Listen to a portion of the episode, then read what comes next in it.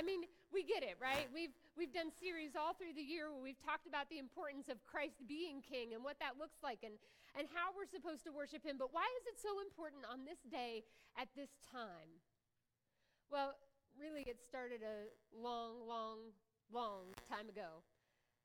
A really long time ago. And not this Sunday, not the Christ the King Sunday that began in the 1920s, but celebrating Christ as King. It was rooted all the way back in Abraham, who knew his descendants were going to be multiples in leading the people of the world to love God. And out of Abraham's line shot up King David. And King David, on and on and on, as we saw kings that were born into this world. But then the kings no longer were, as lands were conquered and, and people were missing, and we talked about that all throughout the Minor Prophet series that we just finished up at the end of October. And today we find ourselves back in the temple. The very beginning of Luke, it's interesting because you think about Luke and you think about the story of Jesus, but that's not exactly where Luke starts.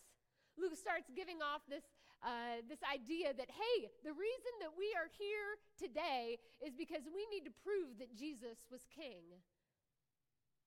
And he starts off with the story of a priest named Zechariah who was going on and doing his priestly duties as a good Levite would. It was his week to serve in the temple, and he shows up going back into the temple and begins praying, and incense is filling the temple, and, and the people outside are waiting. They're waiting on a word from the Lord. They're waiting to make sure that Zechariah hadn't sinned before he went in so that they don't have to pull him out. They are making sure that Zechariah was following after God and that he was listening to God and that he was worshiping God and helping them to worship God. Zechariah goes in and this crazy, amazing thing happens. The people are outside, he's inside, doing the same thing that he does every time it's his turn. Except this time, something different happens. An angel shows up. Now, that's a weird thing to happen. I mean, why in the world would an angel show up at this time, at this point in his ministry? We haven't heard anything. Nothing, complete silence for 400 years, and all of a sudden, a messenger of the Lord shows up. Zechariah had to be scared to death. He had to have been, because the very first thing that the angel says to him is, Don't be afraid. Isn't that nice? If an angel showed up, wouldn't it be nice if he was like, Hey, it's cool, we're good. Don't be afraid. This is what he told him God has heard your prayers. What prayers? What was Zechariah praying to the Lord? For any of you that have ever struggled with infertility, you know the dire desire to have a child. And in this culture, not having a child was shameful. His wife had been disgraced. What was his prayer? The angel says, Your wife Elizabeth will give you a son, and you are to name him John. You will have great joy and gladness, and many will rejoice at his birth, for he will be great in the eyes of the Lord. He must never touch wine or other alcoholic drink. He will be filled with the Holy Spirit even before his birth, and he will turn many Israelites to the Lord our God. He will be a man with the spirit and power of Elijah. He will prepare the people for the coming of the Lord. He will turn the hearts and fathers the, of their children to him, and he will cause those who are rebellious to accept the wisdom of the godly. And Zechariah said to the angel, That's great news! That sounds awesome. I mean, we're old, it's cool, but we can have a baby. That's not a problem. Isn't it funny when old people have babies in the Bible, that's never their response to the good news that they're going to have a baby? He's like, dude, I am old. I am an old man. My wife, she old too. We're all old. We are not going to be having any babies. How do I know this is going to be true? And the angel goes, Oh, it's cool. I understand. Sometimes you question God. And if, yeah, not this time. That's fine. If you don't believe Zechariah, that's it's not a big deal, but now you don't get to talk anymore. Usually it's the husbands who are hoping that will happen to their wives.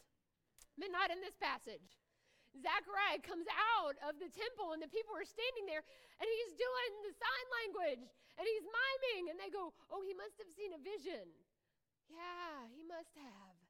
because now he can't speak. And he goes home and he and he signs and he tries to tell Elizabeth what's going on and she figures it out when she ends up pregnant. It's very interesting in the middle of this story of Luke. Luke chapter 1 is a really long book. There's a lot of good stuff in Luke chapter 1 and uh, Mary in the meantime has an angel appear to her that tells her that she is going to be bearing the Christ child, which we're going to be talking about in Advent in the next several weeks. When Mary shows up to see Elizabeth, the baby John jumps within her womb. And Elizabeth knows that Mary is carrying the Christ child. And you know what she says to her? She says, You are blessed because you are carrying the Messiah. No, not what she said. She said to her, You are blessed because you believed what the Lord said would be true. And here sits Zechariah, unable to speak, possibly listening to these powerful words that Elizabeth is speaking into Mary's life, and he's completely mute. Why? Because Zachariah didn't believe what the Lord had promised him would be true. It's hard. It's hard living in dark and difficult places. I can't imagine how difficult it was for Zechariah to, to live in this family unit where he is supposed to be helping to present the next line of priests, and he and his wife are unable to conceive. Can imagine how difficult and dark it was to watch other people talk about Elizabeth behind her back and maybe even to her face.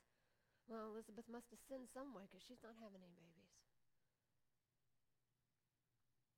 And now he sits in the most pivotal portion of all of time. The Messiah is finally coming. King Jesus is going to be here. And he is the man who will always be labeled as the one who didn't believe. And he's mute. But then the baby shows up. And there is John, and Zachariah finds himself back in the place where this all began, there in the temple. TC Naz, will you stand with me today for the reading of God's word from the book of Luke, chapter 1, beginning in verse 68. And when Zechariah could finally speak again, this is what he says Praise the Lord! the God of Israel, because he has visited and redeemed his people. He has sent us a mighty Savior from the royal line of his servant David, just as he promised through his holy prophets long ago. Now we will be saved from our enemies and from all who hate us. He has been merciful to our ancestors by remembering his sacred covenant, the covenant he swore with an oath to our ancestor Abraham. We have been rescued. Oh, people, we have been rescued from our enemies so that we can serve God without fear in holiness and righteousness for as long as we live.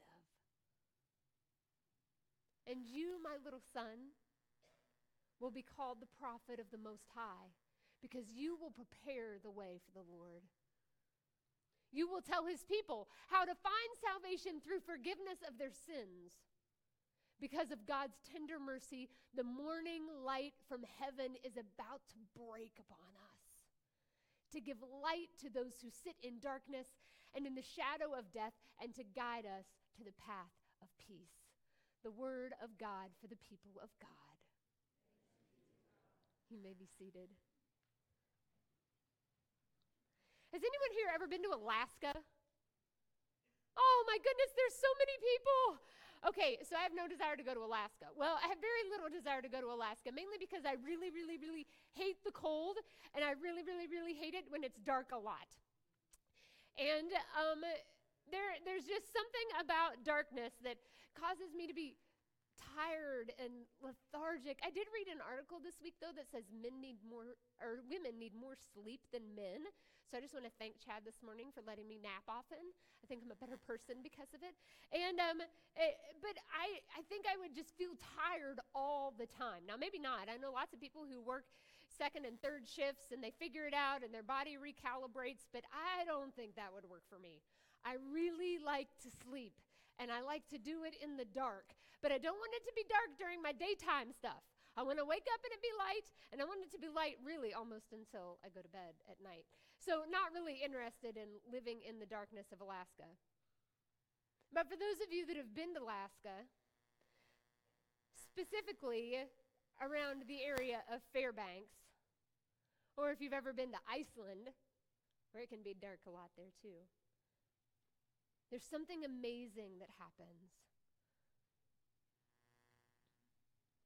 In Fairbanks, Alaska, winter solstice, which is the longest day of the year, I only remember what it, when it is because it's Miles' birthday. Fairbanks, Alaska has light for three hours and 42 minutes that day. That's not enough light, in my opinion. But people go.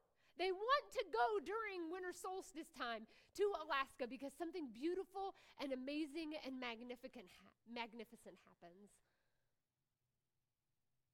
We know them as the Northern Lights or Aurora Borealis. So I, I printed this up mainly for, um, mainly for Gabe Knopfsinger, but um, I hope the rest of you all will enjoy it too. So, the Aurora Borealis, the Northern Lights, form when charged particles emit from the sun during a solar flare. They penetrate the Earth's magnetic shield and collide with atoms and molecules in our atmosphere. These collisions result in countless little bursts of light called photons, which make up the aurora. Collisions with oxygen produce red and green auroras, while nitrogen produces pink and purple colors. This reaction encircles the polar regions of the Earth and occurs at an altitude of 40 to 400 miles in a zone called the auroral oval. In other words, it's real pretty. It is. It's beautiful and fantastic. I pulled these and I thought, maybe I do want to go visit Alaska, even when it's cold and when it's dark. I think the thing that happens is that the brightest lights are often found in the darkest places. You see, for Zechariah, we found that it was the same thing. It wasn't just his personal life that was living in darkness, but it was the political realm as well. Herod was serving as king, and the man was an evil tyrant who hated the Jewish people and would do anything to discredit them. Anything. During that time, during the Roman oppression, the, um, in iniquity, there was no such thing as a day without work. So, seven days a week, all week long, the Roman people went to work. It's how they believed that their empire was going to grow, how they were going to conquer the rest of the world. The Israelites, the Jewish people, believed that the most important thing to do during the week was to Sabbath, was to rest, was to spend time with God and in His Word. They were considered atheists, believe it or not. They were labeled as, as a group of people who did not believe in God at all because they didn't believe in the Roman gods that had been put before them. So these people who loved one true God with all of their heart, soul, mind, and strength are now labeled as people who know no God. The religious and ethical oppression of these people was heavy. It was great. It was dark. And in these dark and difficult times is when Zechariah found that God's light was shining the brightest. It's amazing whenever we read this song of praise that he sings. Because I'm not even sure he really knew what he was about to say. Scripture tells us that he prophesied the Holy Spirit came upon him. And in that very moment, he began to speak words of truth that no one expected him to speak. They had been waiting around in darkness for so long for the Messiah King to come. And at the very end, in verses 78 and 79, he says this Because of God's tender mercy, the morning light from heaven is about to break upon us. I love that verbiage. Not just come upon us, not just stick around, not just rise, but it's about to break upon us, to give light to those who are sitting in darkness and in the shadow of death, and guide us in the paths of peace. When I read those words, my heart leaps within me because I think about the darkness of life that we often find ourselves in. I want you to take a moment and just think about the last year of your life. Though this isn't the last, um, the last day of our calendar year, it is the last day of the Christian calendar. You see, even tonight, as we celebrate hanging of the greens, we are celebrating a new year in Christ. We start with Advent, with the expectation of his birth. And so, for us as a Christian people, well, today is kind of like the end of a year. We've walked through the birth of Christ and through his life. We've walked through his death and resurrection. We've walked through the coming of the Holy Spirit and the movement of God's presence on his people. We've come through a time where we've been in the Word. Minor prophets were the ones that we just finished up, and now we are moving into Advent again. The year is about to start. What things cling to your mind from the last year?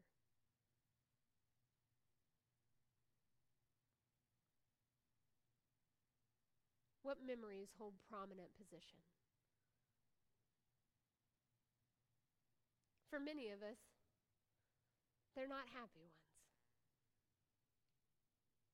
They're memories of loss and hurt, memories of brokenness and struggles.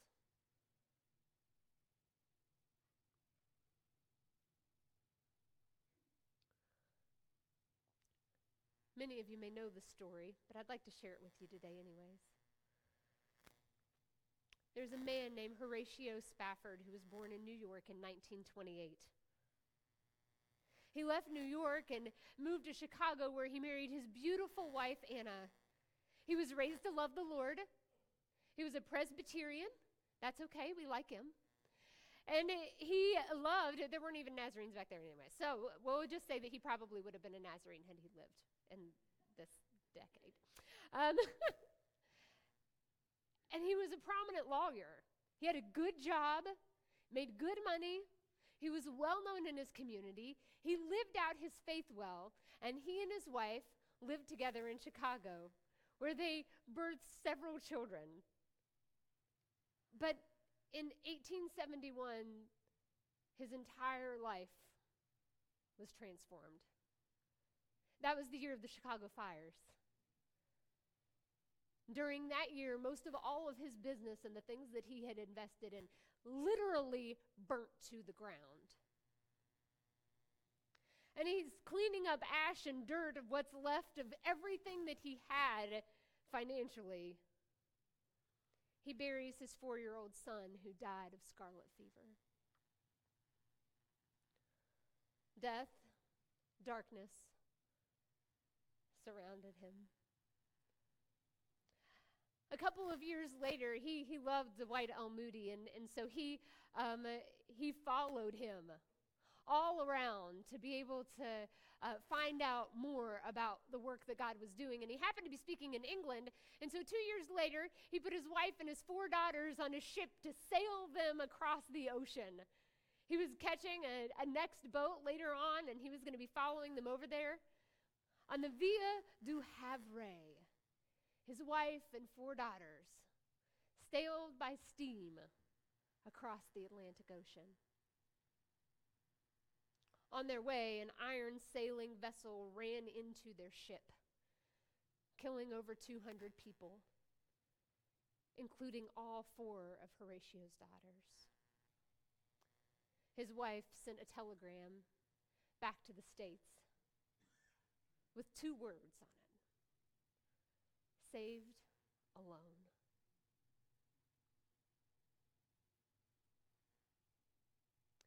In the deep darkness of this man's life, he gets on a boat to sail across the ocean to meet all he has left of his family, his wife. And as he sailed across the sea, he wrote something that has been transformational for us even today. When peace like a river attendeth my way, when sorrows like sea billows roll, whatever my lot, thou hast taught me to say, It is well, it is well with my soul. Though Satan should buffet, though trials should come, let this blessed assurance control that Christ hath regarded my helpless estate and hath shed his own blood for my soul. My sin, oh, the bliss of this glorious thought, my sin, not in part, but the whole, is nailed. Is nailed to his cross, and I bear it no more. Praise the Lord. Praise the Lord, oh my soul. For me, be it Christ, be it Christ hence to live. If Jordan above me shall roll, no pain shall be mine, for in death as in life, thou wilt whisper thy peace to my soul. And Lord, haste the day when the faith shall be sight, when the clouds be rolled back as a scroll, the trump shall resound, and the Lord shall descend. Even so, it is well with my soul. In the darkest of night, the light of God breaks through. For King Jesus has come and is coming again. And today we live in that hope and in that knowing that even though this last year may have held all kinds of darkness for us, the light of God has broken upon us. We are not a people who live in darkness, but we live in the glorious light of our God. And so, all of the struggles that you faced in the last year, let me tell you, they are not for nothing. God sheds his light in the darkest of places. And you may easily be in a place where you say, I don't see a whole lot of light, Pastor Rachel. This is where I ask you to trust God's word, to trust our King, trust his lordship in your life. You see, God has a way of making beauty from ashes. He has a way of shining his glory in the dark places of our hearts and our souls. So, even today, if you're struggling with hopeless and darkness, know that God's light is with you that Christ the King came to reign, to love you, to shine his light upon you. And we have the glorious opportunity to praise this King Jesus for all that he has done, for all that he is doing, and all that is yet to come. Christ is King. Praise the Lord. I'm going to ask the worship team to come back up, and we're going to close in a song today. And I, I just ask you to sing it from the depths of your souls. Allow your mind and your heart to land in a place where it says that Jesus is King, that He is Lord. And if that is true for you, then you should tell Him. For we are no longer a people of darkness, but we are children of the light. So let us live as children of the light. This morning, the benediction comes from the book of Colossians. May you be made strong with all the strength that comes from his glorious power, and may you be prepared to endure everything with patience while joyfully giving thanks to the Father who has enabled you to share in his inheritance of the saints in the light. He has rescued us from the power of darkness and transferred us into the kingdom of his beloved Son, in whom we have redemption and the forgiveness of sins. Amen. You are dismissed.